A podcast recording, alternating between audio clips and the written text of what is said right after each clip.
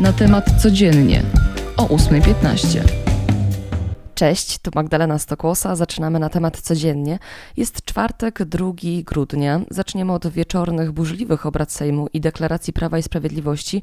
Otóż obóz rządzący zgadza się z opozycją i również chce odrzucenia przepisów przedstawionych przez Fundację Pro Prawo do Życia, które miałyby ograniczyć do zera praktycznie aborcję w Polsce.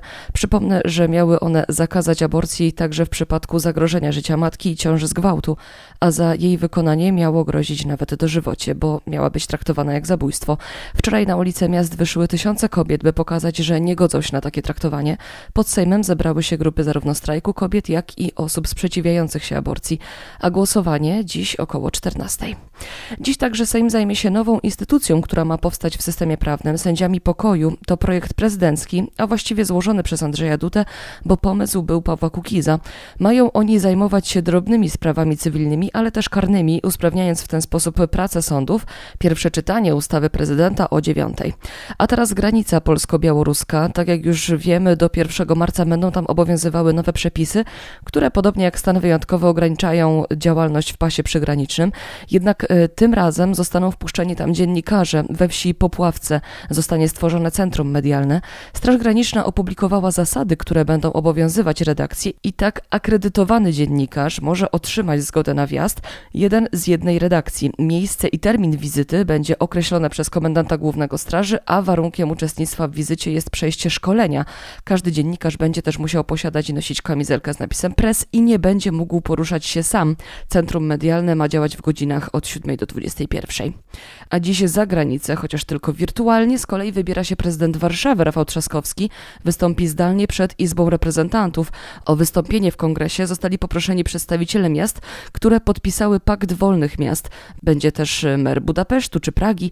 Jak powiedział Rafał Trzaskowski, amerykańscy kongresmeni są bardzo zaniepokojeni stanem demokracji w Polsce i na Węgrzech.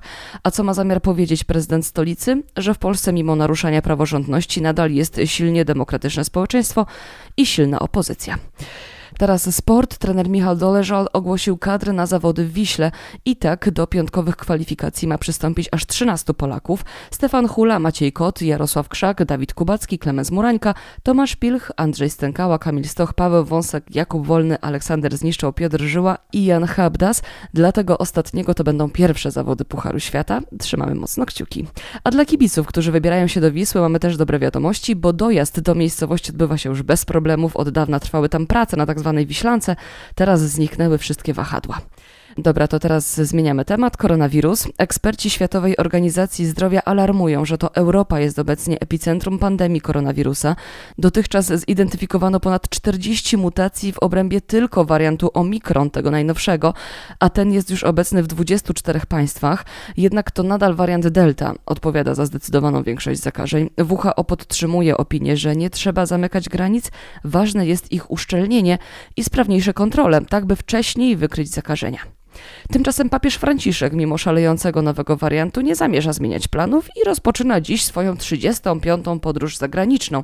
Rusza na Cypr i do Grecji. Jak mówi, ma to być pielgrzymka do źródeł wiary, ludzkości, kultury i Europy, a potrwa do poniedziałku i będzie wyjątkowa w 57-letniej historii pielgrzymek, bo Franciszek poleci samolotem nowych włoskich linii ITA, które powstały półtora miesiąca temu, zastępując zlikwidowaną Alitalię.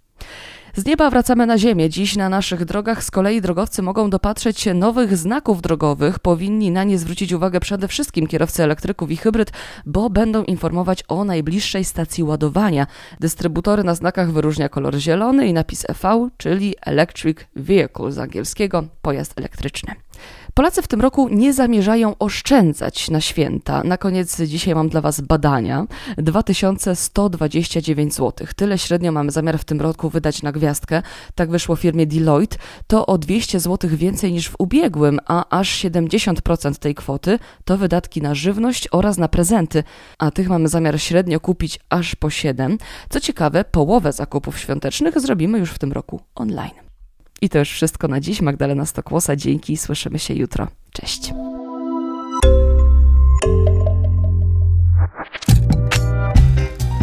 Na temat codziennie o 8.15.